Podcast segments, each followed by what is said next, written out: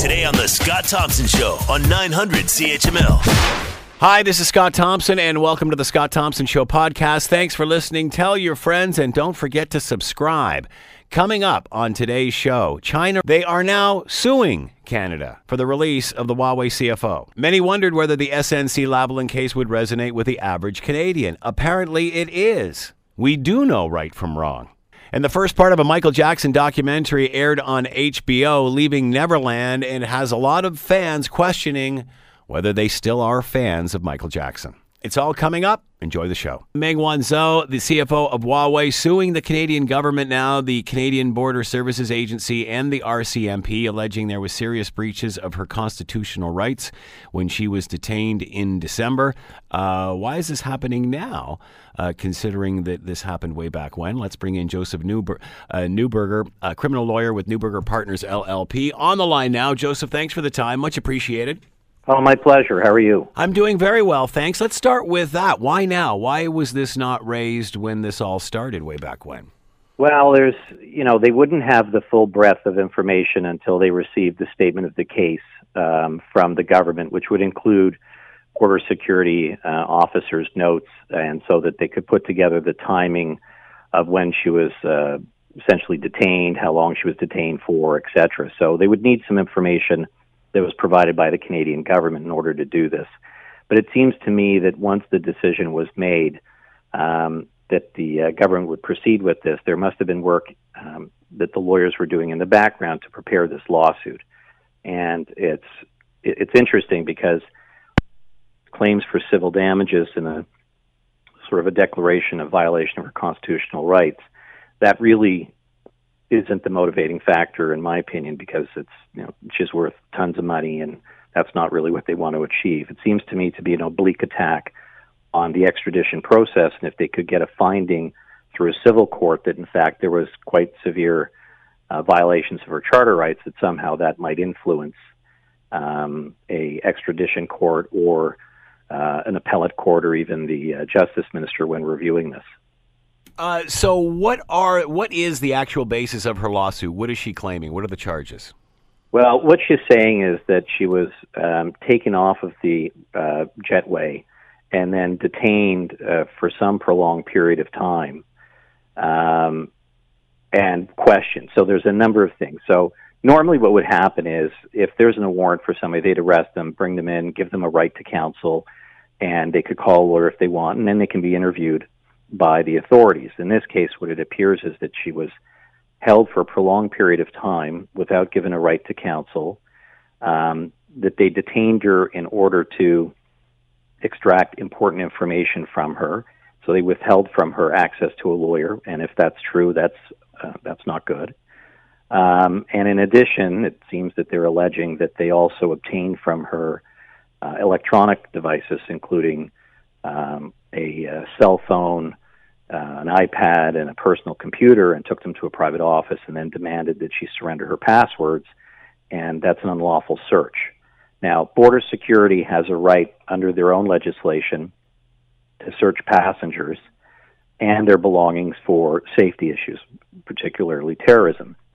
But if these uh, officers had in their mind and already knew that they were in possession of a warrant to arrest on an extradition request, then this isn't so much a search for security of the airport. This is a search in order to further the investigation, either for the requesting state, as we call it, the United States, or for uh, the Canadian authorities. So it's fairly significant, um, fairly significant allegations, and they're alleging that the Canadian government is vicariously liable, which is obvious because they employ these these officers. So that's what they're claiming right now, and, and you know some of it may be true. We don't know. This will have to play its way out. So, in your opinion, does this hold water? Is there some valid points here? Well, if if a person is detained and their right to counsel is withheld for three hours, and their devices are seized and searched without any consent, without right to counsel, these are constitutional violations. And if the premise of this was to hold her on a ruse in order to get information from her, because they're not advising at that time that you're under arrest for extradition, then these are real breaches and they are serious. What what's going on in the civil action is this is where the disconnect is. in the civil action, this is simply for damages in a declaration. What they want to try and do is have this somehow impact the extradition proceedings themselves, which it may not because the there's very limited application of the charter with respect to um, uh, violations, even if they are violations in Canada. But there's no doubt in my mind that they're first trying to have some impact on the extradition proceedings in Canada. Um, and I'm not, maybe it will have ultimately some sort of influence over the Canadian Justice Minister. And then in addition, if she's extradited to the United States, she'll have a trial there. Um, if there is a fair amount, if she gets a judgment in this, she could use that to cross examine and say that the U.S. authorities were working with Canadian authorities to breach her rights and do all sorts of really bad things. I don't think she'd get a ton of sympathy out of a jury there, but who knows? Uh, are you surprised? Are you surprised in a case like this that the the magnitude of this case that some of these breaches would happen? I mean, you'd think they'd have all their T's crossed and I's dotted for this. Um, I, I'm a little surprised. Um, you know, if, if if this is true, these are just allegations; they're unproven. So if if they didn't arrest her and advise her, you're under you're you're arrested under a warrant for extradition. Please come with us. Uh, you have a right to speak to duty counsel. I don't think you'll have a lawyer here, but if you do, you can call one. And they don't afford her these rights. It's silly, um, and that that shouldn't happen. Um, but I don't know what instructions were going on between Canadian authorities, border security, the United States. Who knows? And there may have been some other instructing officers for some particular reason which we just don't know right now and may play out in the litigation. Is this more about uh, keeping this case in in, in, in, in PR for for Huawei and, and the Chinese government than it is actual legalities here? I, I agree with you. I think from a uh, political standpoint, and I'm not a politician, just a humble lawyer, but I agree that this sort of furthers the Chinese propaganda about how yeah this woman has been dealt with in Canada and how you know we talk about civil liberties. Look at what they did to uh, you know this person. So I, I think this is this has definitely uh, political propaganda in it, and it's playing out for the narrative of the Chinese government in a large part as well. Will it have that effect? Will it work on Canadians in influencing the Canadian judicial system? I don't think so. I mean, I mean, in in the extradition process, they're going to have to allege certain breaches, a judge will have to decide in the extradition process whether it's material enough to amount to an abusive process in which extradition should not be granted. Um, I don't know enough about these allegations, and we have not heard from the Canadian government. But unless it's incredibly egregious, and it has to be incredibly egregious in order to have a stay of extradition proceedings, and it's happened a couple of times in Canada, but it's very, very rare. Um, it it may have little to no impact on the actual process, and she'll wind up being extradited to Canada, but from Canada to the United States. Is this more about a delay? Does this delay things? It does, and I, I you know, I used to do a, a ton of extradition work, and then after a while, I sort of came to the conclusion to go, we're not helping by delaying for two years, uh, sitting with an ankle bracelet or sitting in custody. Uh, you might as well try and get the process moving in the jurisdiction where they want you, because in Canada it's it's virtually a fait accompli if there is a legitimate statement of the case and some legitimate evidence that a person is extradited, unless it's God forbid to a country where they have the death penalty or something of that nature. So it is definitely going to cause a delay. I think it is a um, legal tactic to try and influence the criminal process or the extradition process, and it, you know, it's certainly well grounded from the way it's drafted. But you know, in the end, I don't know. You know, the, the best way to handle it may be to go to the United States and fight it out there. That's my next question. Uh, why uh, why is China detaining Canadians? Why are they not detaining U.S. citizens and um, and and and trying to stop it from that angle? I you know, or, or does it wait, or is or, or, does that not happen until she's actually in the United States? Well, I, I I don't know. You know, you and I would be guessing, and I, I, you know, but I'm astonished at the fact that when we are trying to abide by our international duties, we have international treaties with not just the United States, but tons of countries where we have to honor requests for extradition or requests for evidence under mutual legal assistance. And so we're simply doing what's requested of us by these bilateral or multilateral agreements. And so China is punishing Canadians and doing considerable damage to uh, our relationship with China because we're just acting on the U.S., where it's the United States which has made this request, and it may or may not be, uh, you know, fraud and whatever else they allege, but they're aiming it totally at us at the moment. But I'm absolutely sure there's a fair amount of flack that's coming in the U.S. way. But you know, I, and if I, I'm sure there's warnings if you're a U.S. citizen, you may not want to be traveling to China right now. Uh, considering uh, what Donald Trump has said in regard to trade negotiations and the Huawei CFO, considering what John McCallum said, which eventually led to, to his firing, which um, was stupid. Yeah, yeah, and and and again, what's happening with the SNC Lavalin case and and the questioning of the of the former Attorney General.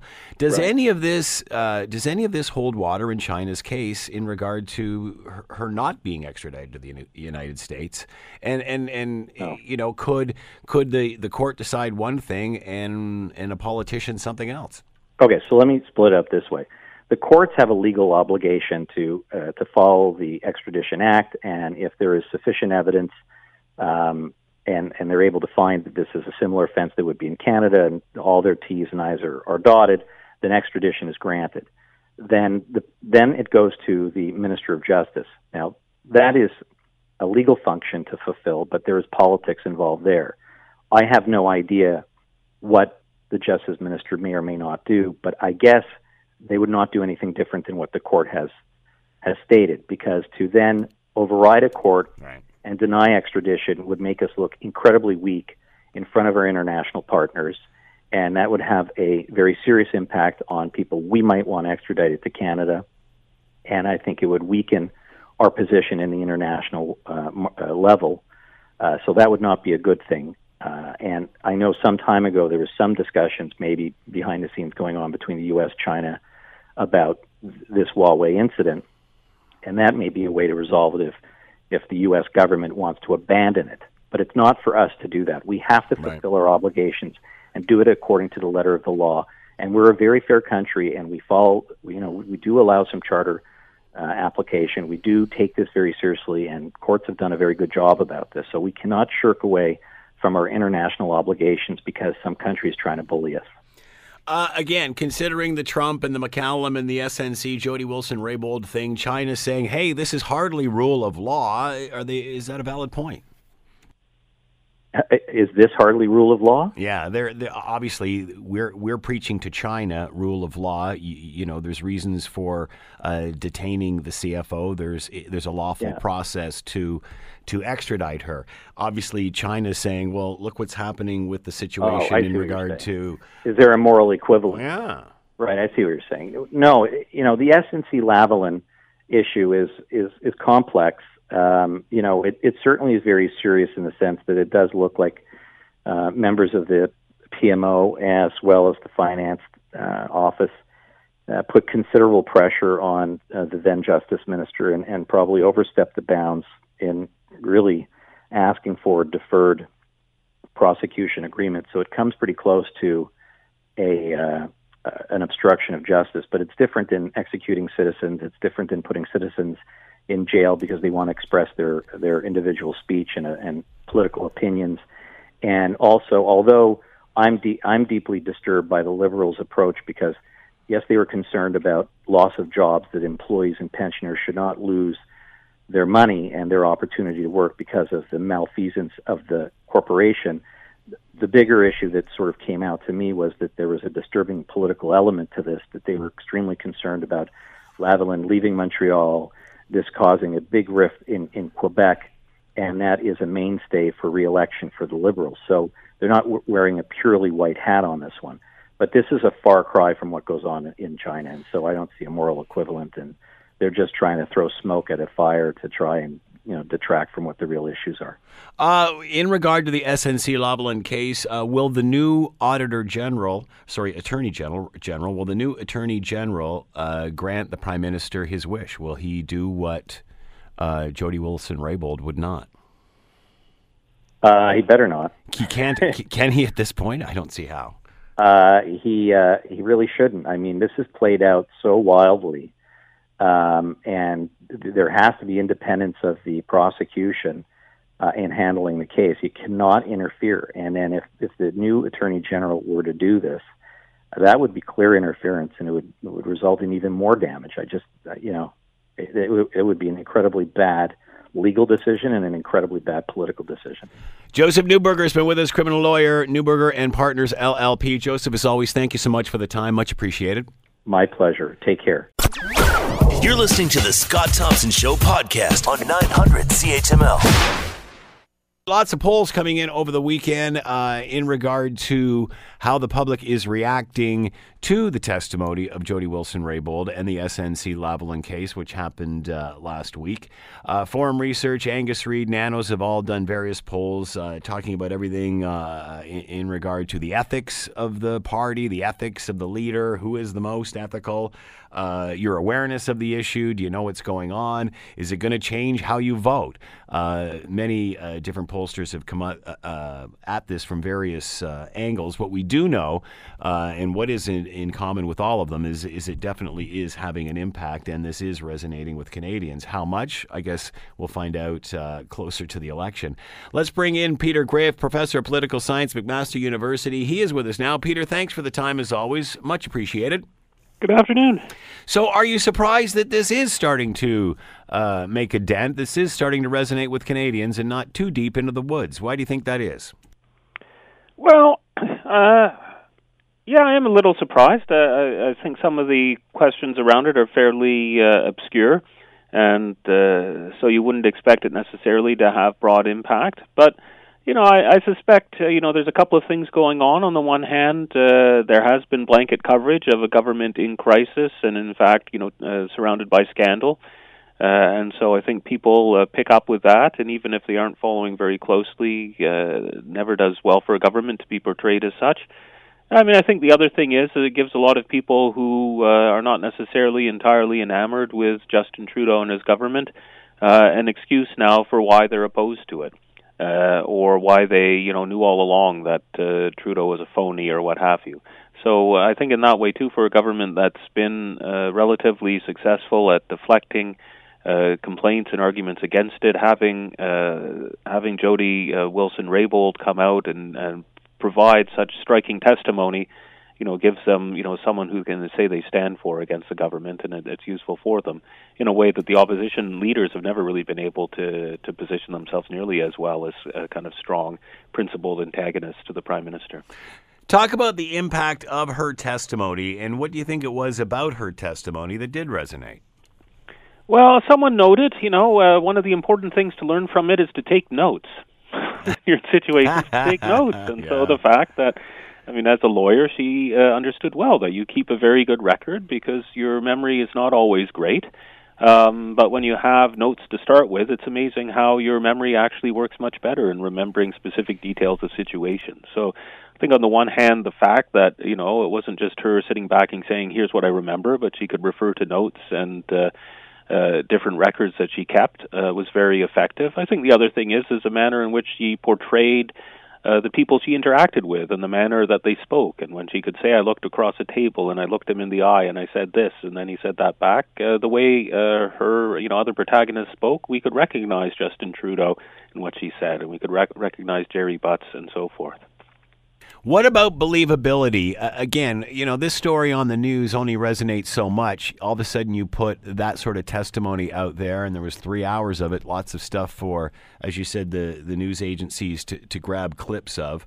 Um, believability. Why is that working here? Is it is it just the notes, the fact that she did know everything and had everything so meticulously detailed? Well, I think that helps, uh, and especially, I mean, this is framed as a he said, she said. Uh, and so, I mean, that obviously gives a lot of emotional resonance because I think it's a lot easier for people to imagine themselves in Jody Wilson Raybould's shoes.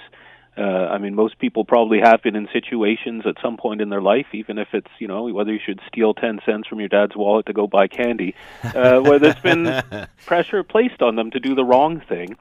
Uh, and where doing the right thing has not necessarily led to being uh, celebrated, but in fact has been, you know, led to paying a price. And so, I think in that way, uh, just structurally, uh, Jody uh, Wilson Raybould is well placed. Uh, uh, in this kind of situation. I mean, the other thing is that the government has been really poor in delivering a clear and coherent message about what happened. I mean, we still don't really have the full story. We got a bit from uh, the clerk of the Privy Council's testimony, but the story has shifted so often that it's hard to come up with a really strong and credible counter case uh, to what uh, she presented. Uh, in the end, she still claims she's a liberal and going to run uh, in in her BC riding. How do you balance uh, telling the truth and not and not killing the, the party in the next election? Yeah, it's, I I find this one hard to understand. I mean, I guess in a way she could make the argument that ultimately she was a liberal. She believes in the liberal values. Uh, she doesn't feel that any of those have changed. The issue is at the leadership of that party uh, and its need to uh, come clean. So, I mean, uh, you know, one way would be to say that's a kind of a principled stand. Uh, what's happened hasn't made her question what she ran for or what values she represents in politics. It's simply about uh, the propriety uh, of the leaders of that party and ultimately, uh, you know, the prime minister. Um, you know, the other way of looking at it is that she's really uh, trying her darndest to uh, to taint the prime minister, uh, because uh, in a sense, for him to say, "Well, yes, we agreed that you could be a candidate, but now I'm not going to sign your nomination papers," uh, is uh, is to push him to take a step further in terms of. Uh, uh, kind of disavowing her and presumably uh, some of what she represents. And I think that's probably too high a price for him to pay. So she's sticking around to make it very uncomfortable for him. Obviously, uh, her testimony had a great impact. Uh, what can Gerald Butts do to uh, as a rebuttal? Um, does he double down on what the prime minister has already said? And it appears that's the direction he's going to go in. Uh, I had one. Uh, I had one guest on say that he was going to use this just to sell the next election campaign. What what can Gerald Butts do to to to make this all better? Well, I don't know. I mean, he's someone who seems quite capable of pulling rabbits out of hats, but uh, I mean, for the most part, I think he's uh, you know he's an ace at political communications and at political spin. And so, uh, you know, my most likely guess is that he's going to follow the uh, the clerk of the Privy Council's line uh, that there was nothing undue in what happened. Uh, he may argue that uh, while Jody Ra- uh, Wilson Raybould read this as a kind of unceasing and unrelenting campaign to change her mind, that in fact it was haphazard and not really centrally planned, and was just people speaking about what was concerning them rather than a, you know, a full court press to change her mind. That might be another, you know, way. And, and I guess you're uh, probably quite right that a third thing he's no doubt going to do, and what he can do even more than the clerk of the Privy Council did, would be to toot the horn of the government and how you know this was really just a sideline to all the wonderful and uh, fantastic things that they've done since 2015 considering where the public is now and how they're reacting in these polls, and as you said, he said, she said, whether in the end it all ends up being, oh, it's just a difference of opinion. All of this happened. It's just a difference of opinion and a different definition of what pressure is or or undue influence. Is the public going to buy that? Um, I think uh, they're less likely to now than they were maybe two, uh, three weeks ago. Had the government found a way to uh, come clean and uh, bury this, I think they might have managed that. But uh, you know, now you have former attorney, former attorney generals coming out and saying, "No, this is uh, really severe. The prime minister should resign." You know, not just uh, not just conservative ones. Uh, uh, you get a number of law uh, professors coming out and really indicating the severity of this. Uh, I think it, it resonates a bit more deeply. Uh, again, I think you know the attention cycle to this is somewhat limited. Other things will come up. I mean, in Ontario, we may be talking about the OPP for the next few days. Mm. We have budget season coming up, and in some ways, that speaks much more directly to people's bottom line uh, in terms of you know what taxes they pay and what services they get and what governments are going to do. So you know the attention is going to go away, but uh, you know for the time being, I think the voices that are coming forward are the ones that are really underlining uh, the significant questions around the rule of law and, and equality before the law, which again were somewhat obscure questions, but I think with time they're getting clearer in the minds of Canadians that yeah, you don't want uh, political interference in, in prosecutorial decisions. If you're being prosecuted, uh, you know you don't want the decision to be based on a party's reelection pro- prospects. You want it to uh, be based on sounder legal principles. Uh, what about uh, conservative leader Andrew Scheer's response to this, which was uh, ask for resignation? NDP leader Uh, Jagmeet Singh was a little bit more uh, reserved and said there certainly needs to be an investigation before we get to that stage. It, it you know, uh, uh Trudeau's popularity numbers have dropped, so now he's running neck and neck with the Conservatives. Uh, many say that this response was too much. Your thoughts? Uh, well, yeah, I mean, I think you know the the opposition leaders have the problem that really they've done very little to move the story forward. You know, it broke in a news story. I mean, they did manage to get Jody Wilson-Raybould in front of a committee, but it was really her testimony that we remember, not you know her opening statement, not any of the you know follow-up questions. Um, and you know, out of that, uh, again, it's a it's a journalists who've really kept this uh, alive and asked further questions rather than us looking at what the the parliamentarians say. So in a way, the, the opposition parties have been uh, moved out of this story. Uh, I think Scheer has tried maybe a bit too frantically to make this about him. Uh, you know, the call for resignation, I think, was uh, too much too soon. Uh, you know, it was predictable, uh, regardless of what she'd said. We almost expected him to say that. Uh, you know, Singh was maybe a bit better in saying, well, we have to see where it goes and we need more information. In some ways, you know, will the Canadian public I mean, the Canadian public are looking to their politicians and their opinion leaders to to show them a bit how they should parse through all this complex information about what's going on. And there's legal questions, but then there's also ethical ones about, you know, whether we should be signing these kinds of deferred prosecution agreements and so forth. Uh, uh, and so they, I think they have to be led along a bit in terms of forming their opinions and uh, to see, you know, to what extent they see this as a real issue. How does this change? And we've talked many times on uh, on how uh, the Liberals will run Justin Trudeau's campaign heading into the next election. How does this or these series of events, whether it's uh, SNC Lavalin, whether it's what's happening with, with China now, and, and, and further information on the detainees uh, there, how does this change his election campaign strategy moving forward?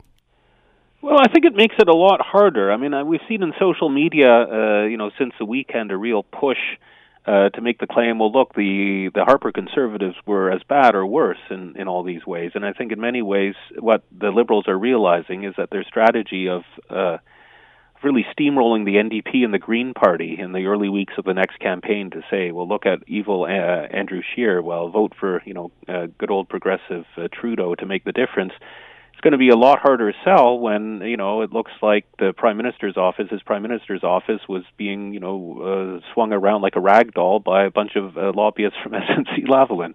Uh, in that context, uh, his his campaign is going to be much more difficult, and the the sort of traditional one of really rolling over uh, the parties to the left of the Liberals in the early weeks of the campaign in order to run against the Conservatives is going to be much harder because I think the Greens and the NDP will be much uh, have a much easier time uh, rallying their supporters by saying, "Wait a second, Trudeau isn't one of us. He's he's in the pocket of SNC Lavalin and the corporate lobbyists."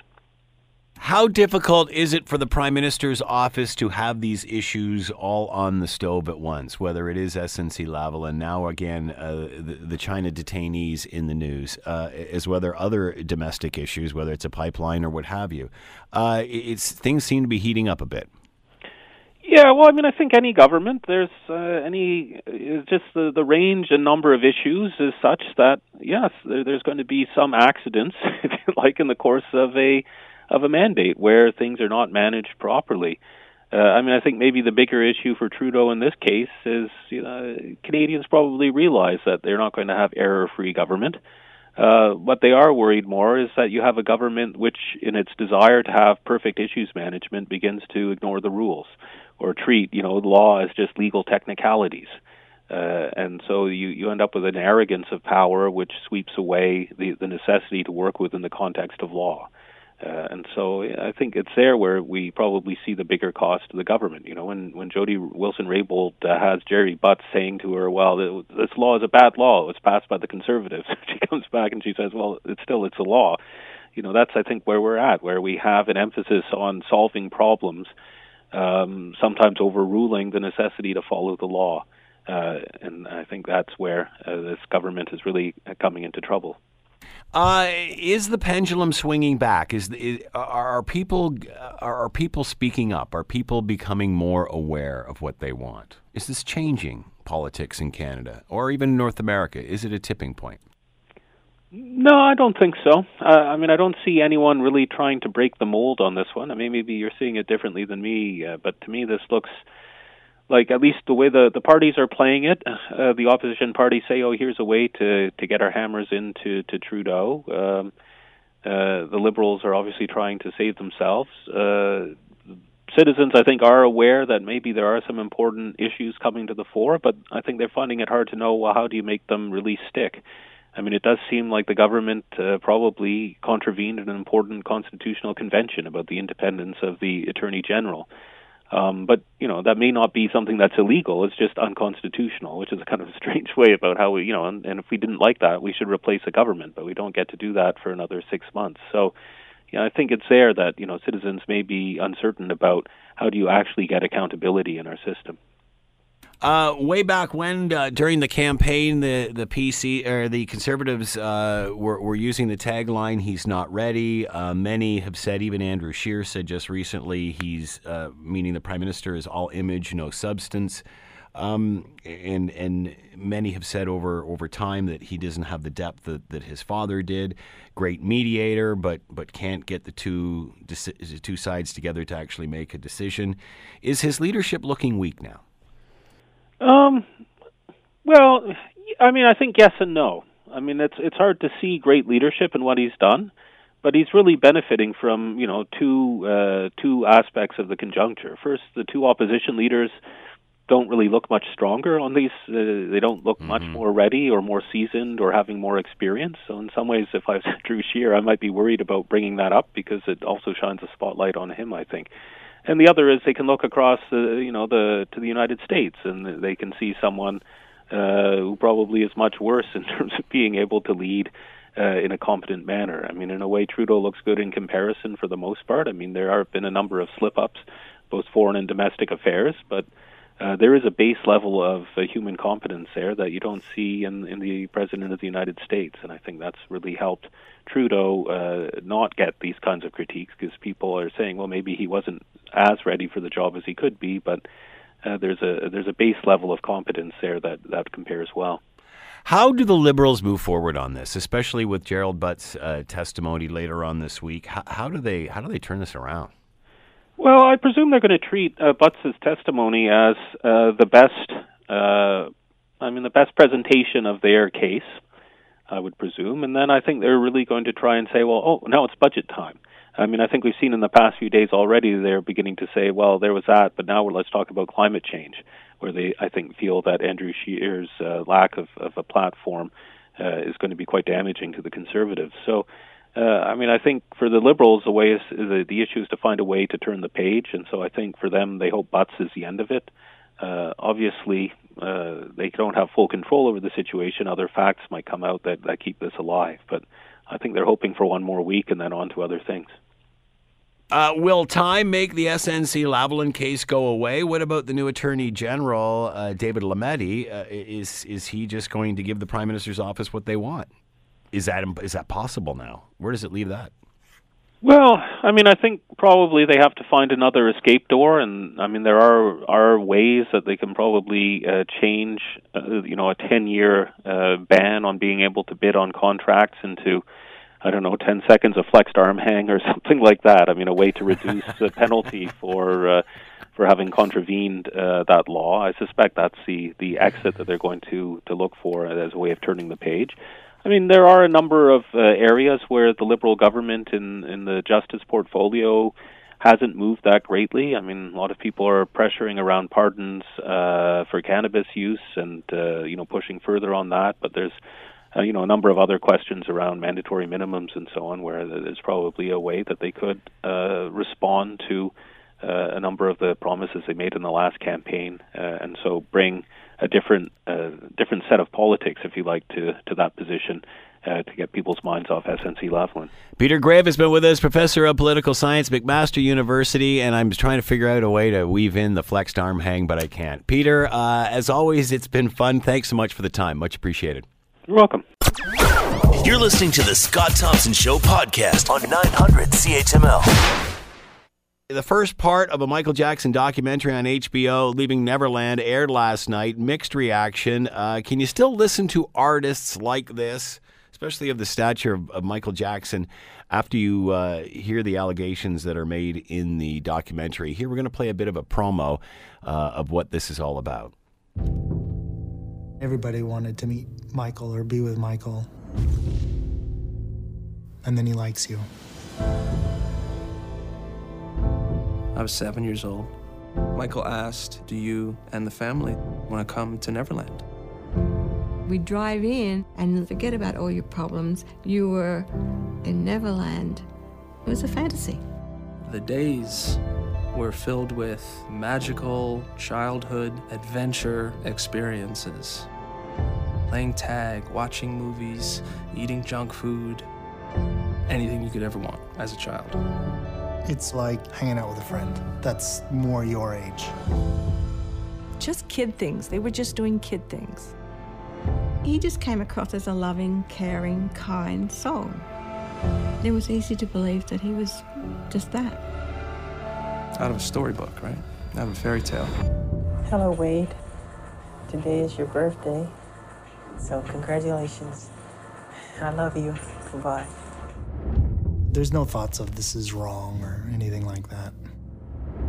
He told me if they ever found out what we were doing, he and I would go to jail for the rest of our lives. Secrets will eat you up. You feel so alone. I want to be able to speak the truth as loud as I had to speak the lie for so long.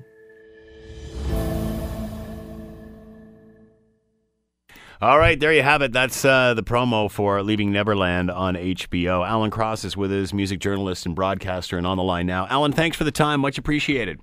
You're very welcome. Uh, certainly not the first time we've heard these stories. What's different now? We're in the Me Too era.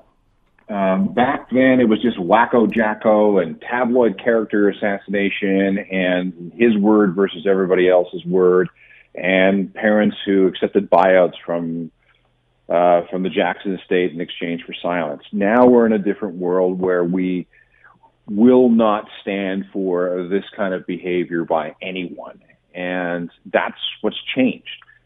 Um, and uh, I watched this thing last night, and oh, it's a tough watch Hmm.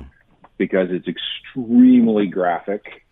It is, you can, there's just, you have to wonder what was going through the minds of the parents. And if you hear the testimony of the people, the two guys that are involved in the case in this film, uh, it's they come across as extremely credible. Why would they expose themselves to this kind of scrutiny if they uh, if, if if if the allegations weren't true? That's what I keep coming back to. So, uh, obviously, you know this field, you know these stories. Uh, what is, I didn't see it last night. What is your reaction after viewing this? I'm never going to listen to a Michael Jackson song ever again. Wow. Really, it's it's uh, again none of this is in the court of law, but the the the testimony of these two men is so compelling that it's it's it's just really tough to square uh, Michael Jackson and his music with Michael Jackson to what he did behind the scenes. Now, there is going to be an argument for people who say that you need to separate the artist uh, and his music from the personal life. But I don't know if you can do that. I don't know if we, we should do that. There are, are ways to, um, you know, you can seek forgiveness and get redemption for any number of things. Um, pub, the public likes a good comeback story. However, there is one exception, and that is being a pedophile. That is child molestation. There is no coming back from that. There is no excuse for that. There is no sh- uh, avoiding the shunning and the pariah status of, of, of doing that. Um, and you know, you just ask, for example, Gary Glitter. Gary Glitter, very famous glam pop star uh, in, in England in the early 1970s, and you know, Rock and Roll Part Two, one of his songs, was one of the biggest sports anthems of all time. You never hear it anymore because the guy was convicted of uh, pedophilia and uh, uh, dealing with underage child prostitutes in Southeast Asia. So he's he's doomed. He's gone forever. There's a, a band from the UK called Lostprophets who had a singer named Ian Watkins who's been sentenced to jail for 30 years because of some terrible, terrible things he did to uh, the uh, babies of a of an acquaintance, uh, there's just no coming back from that. There isn't. And if, if what Jackson said, I don't care how big he is, I don't care how famous he is. If if these stories are, are and I don't care what his motivations were. If you watch the documentary, and if these allegations are true, I mean they are nothing short of sexual child abuse. So what do you, what do we do about the guy? Well, he's dead, so he doesn't have to answer the answer to, to any of these charges. Does it matter? Does it matter how we feel because he is dead? Well, is yes, that any justification at all? No, it's not. Uh, the justification, the, the issue is with the Michael Jackson estate, who have done an extremely good job of keeping Jackson uh, relevant in terms as a moneymaker. You know, with the uh, with the stage musical, with the reissues of the albums, with the licensing of the material, with you know all the other stuff. I mean, Michael Jackson, had this not come up, would be a reliable generator of revenue for the Jackson estate for decades to come. Now all that is in complete utter jeopardy because we're I get the feeling that the majority of people aren't going to turn a blind eye to what this documentary tells us. Uh, why you talked about the Me Too movement? Now that's the difference between uh, today and, and and yesteryear. Why didn't we even even over and above the Me Too movement? Why did we not see? Well, we did see this twenty years ago. Why did we look at it differently? How did we justify it? Because he was popular? Because we didn't have social media and and and the connection that we do now? How did we justify it then and not now? I, I guess. I guess. I, I think. I think you put the nail on the head.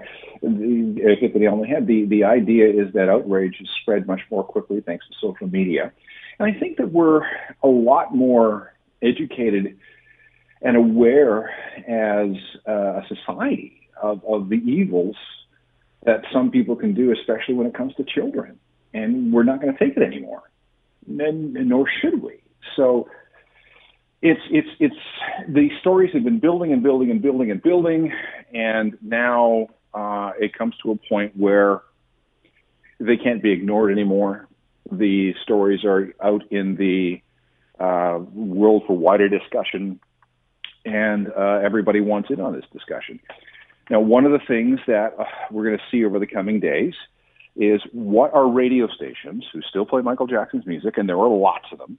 What are they going to do? Are they going to drop his music? Just like, for example, uh, radio stations dropped Gary Glitter, like radio stations dropped Ryan Adams after the Me Too movement uh, happened, uh, and his allegations came out. Just like they dropped uh, music from Lostprophets. Uh, how do you continue? How do you justify, especially since Michael Jackson songs are played on you know, family-friendly radio stations and adult hits radio stations, which are supposed to be extremely um, inoffensive and and and you know good for the whole family. What do you, you know, how can you justify playing this music and continuing to enrich him and his estate, uh, knowing what you know about his music or knowing what you know about his his uh, his deeds with children? Uh, do you think we'll spend the next several weeks uh, debating the validity of this, the credibility Yes. of all these people? Absolutely, we will. I mean, it's already begun. Uh, you know, another issue that will work for and against those men in the in the documentary is, well, I feel it to be true, therefore it must be. This is something that's come up uh, over the last four or five years. If I feel it true, my alternate facts tell me that this is true or false. So there'll be some debate with that thrown in. The other debate will be for things like the Michael Jackson uh, uh, um, musical, which can't find sponsors because of this. Uh, the BBC, BBC Radio 2, which is the big family friendly nationwide radio station in the UK, uh, they announced uh, this morning that they are dropping all Michael Jackson's music. And uh, the UK was a huge market for him. So to have his music not being available on the radio anymore is uh, is is a big deal. The BBC doesn't uh, moves in mysterious ways, but not this time. Hmm. Uh, what about uh, many have questioned where the parents were in all of this? Does the doc explain any of that or touch on any of that? How did the parents Well, get sucked in? that I think the parents were sucked in by the fame of it all. I mean, I only I've only had a chance to see part one, And the parents figure uh, uh, very, very prominently in Dark One, uh, Part One. They talk about you know how uh, oh they were so you know enraptured by Hollywood and how the uh, you know how a big star would come to their house and treat them like family. But then now they're looking back on it, going, how did I not see this?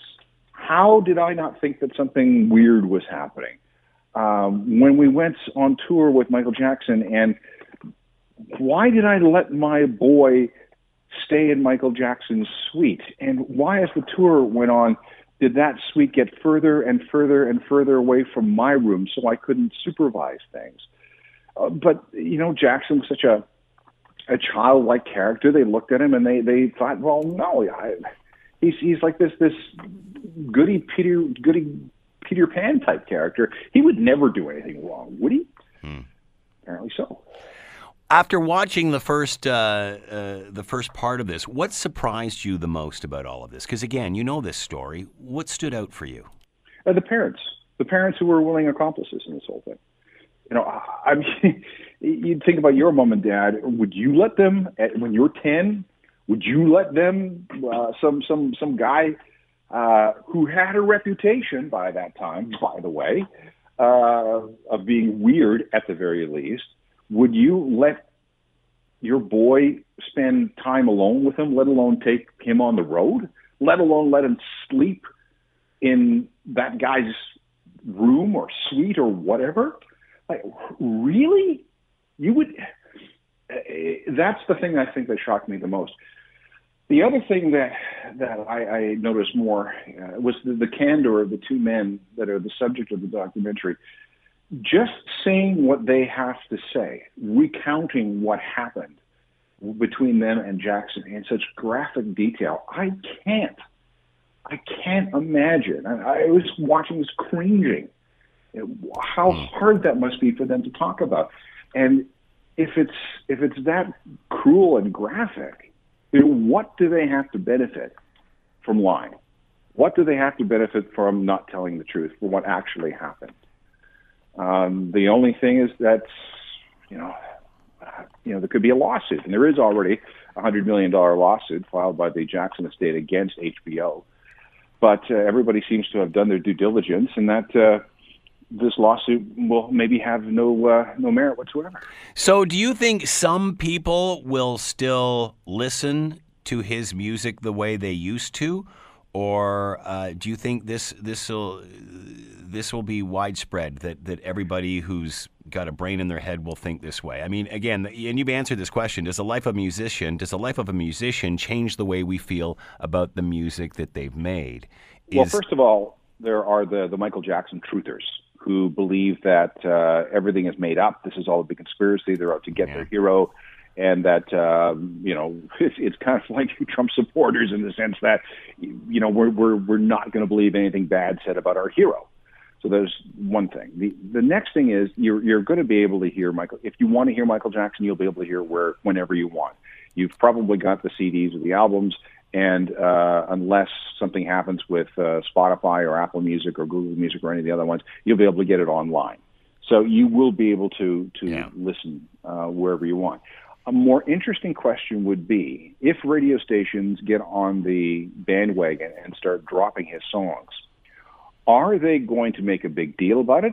In fact, are they going to announce we have stopped playing Michael Jackson, much like uh, BBC did, or are they just going to weed out the songs quietly and not mention it at all, hoping that people will notice that it's just gone away?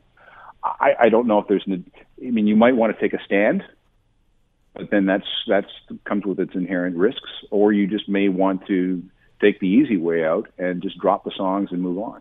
Where is the line? Because we're certainly seeing this with R. Kelly, and again, these are not new accusations. Uh, and, and and he see you know things seem to be coming back to haunt him. Uh, artists certainly less severe scenarios like a Hedley or whatever. Where do you draw the line here? and, and, as soon as as soon as we've established this for Michael Jackson, is is that the template? Is that the template? Well, you know, a lot of Canadian radio stations dropped Hedley when the Jacob Hoggard stuff came out. So mm-hmm. uh, that was one. Um, you know, the Ryan Adams stuff that we're hearing is is is another level of of awfulness. But you know where you know the the Gary Glitter and the in the Michael. I mean the Gary Glitter and the Michael Jackson level of awfulness is is is the worst.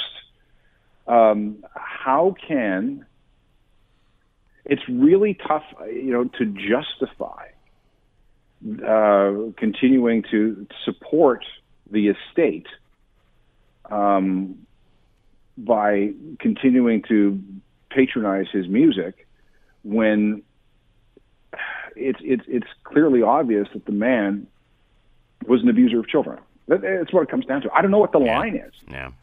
And you're gonna, you know, people are gonna have to make these decisions for themselves. Um, I will watch part two tonight, and and you know maybe my opinions will change. But based on what I saw part one, wow. Um, What if this increases sales? Increases. the- well, it, it the probably marketing will. of music. Now, and I'll, you Just- know, I'll say that because what what ha- won't necessarily increase sales, but it'll certainly increase streams. This is something that we've seen. Certainly awareness. Well, awareness, and and uh, you also, um, you know, with R. Kelly and uh, the rapper XXXTentacion, um, they we, when when Spotify tried to take uh, his music off off uh, the, the all the playlists, uh, his streams went up. You know, people were Yeah. wondering what's the deal here, and you know, and hey, you can't tell me what not to listen to, so I'm going to listen to it anyway. Mm-hmm. So I, uh, so it's possible. It's it's it's very possible. But again, if we play the long game, it doesn't look good. Different for musicians as opposed to actors. Say someone like a Kevin Spacey, say a, musician. Does it, mean, you know, lots of people say, oh, I can't watch, you know, certain people on TV or, or movies anymore for a certain reason. Same sort of thing with music or actors? My wife and I had this discussion last night. She won't watch a Woody Allen film ever again. And she was a big Woody Allen fan. She uh, has a. Uh, I mean, we used to love uh, Kevin Spacey movies, and and she she won't watch a Kevin Spacey movie anymore. So again, it'll come down to the individual. Um, but you know, how do you look at a person on the screen and separate from what you know they did with the character that you're watching? I mean, in, in, in an ideal world, everything would be compartmentalized, but it's it's not now. It's it's it's really really tough. As music as music fans with Michael Jackson, do we need more proof? I think we'll start getting more proof. I think these two men who came out with the Leaving Neverland allegations may prompt others to speak out once they see what's been said. Uh, you know, there are a number. You know, are we going to hear from Macaulay, um, Macaulay Culkin, for example? Yeah. who was a really close confidant of Michael Jackson when he was younger. Um, and there, are, I bet are- his phone I bet his phone's ringing today. Oh, you you better believe Yeah. it is. You better. I, I I think maybe some other victims will come forward. I I, I don't know. I, and again, you know, what's interesting to me is that uh, this isn't horribly surprising because we've we've heard the stories before. And you know, remember this is a guy that we used to call Wacko Jacko. This is the guy that used to you know he had a, a, a his chimpanzee. Yeah. He dangled his uh, Yeah. baby over a balcony. He bought the Elephant Man's bones. There were stories about him sleeping in a hyperbaric chamber. Yeah. I mean, there were you know just a, a, a weird dude all in all. And people might be willing to believe that because of his previous en- engagement and weirdness, this is um, this is just the next step. I don't know.